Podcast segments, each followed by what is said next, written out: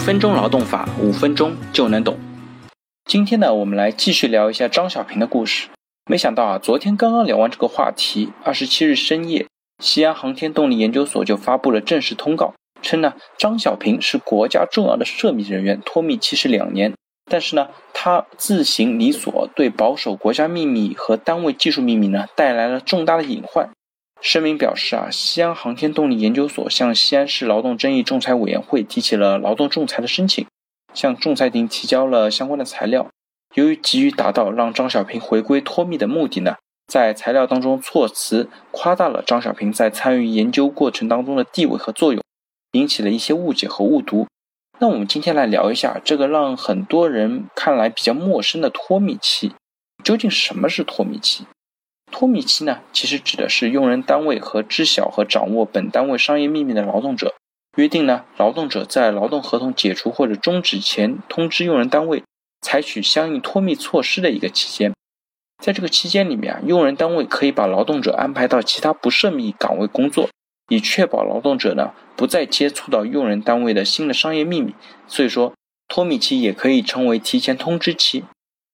劳动法和劳动合同法呢，虽然并没有对脱敏期做过一个非常具体的规定，但原来劳动部在关于企业职工流动若干问题的通知当中规定了不超过六个月的脱敏期。一些地方呢也对脱密期有了一些特别的规定，比如说上海市劳动合同条例也规定了脱密期呢最多不超过六个月。当然，针对国家机关和保密单位的一个脱密期呢，最长可以达到三年。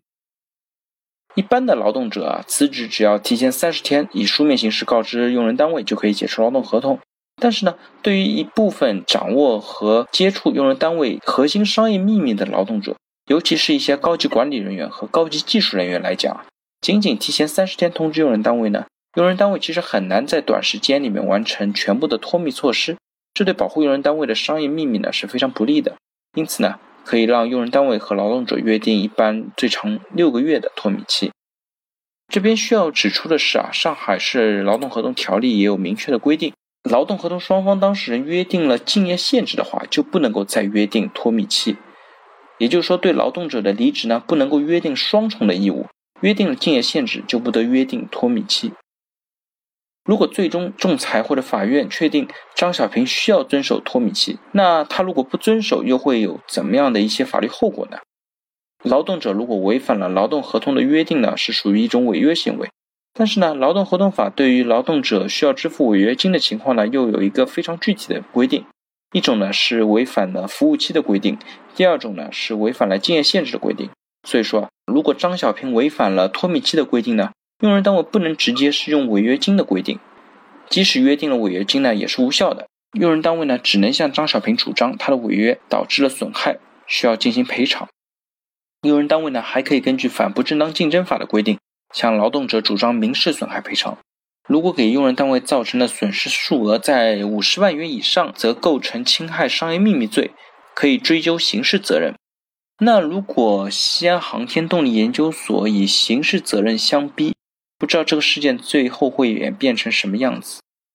我其实个人来说，对于张小平这种不被尊重、离职又被人搞的这种技术人员，我是非常非常理解和同情的，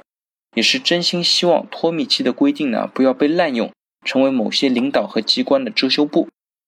那请大家也思考一下，自己所工作过的公司或者单位有没有用过脱密期的相关规定，当时呢又是什么样的一个情况？大家如果对我的话题有任何的问题或者建议呢，也非常欢迎在我的音频下方留言，也非常欢迎将我的音频转发给所有需要的朋友。那我们下一期再见。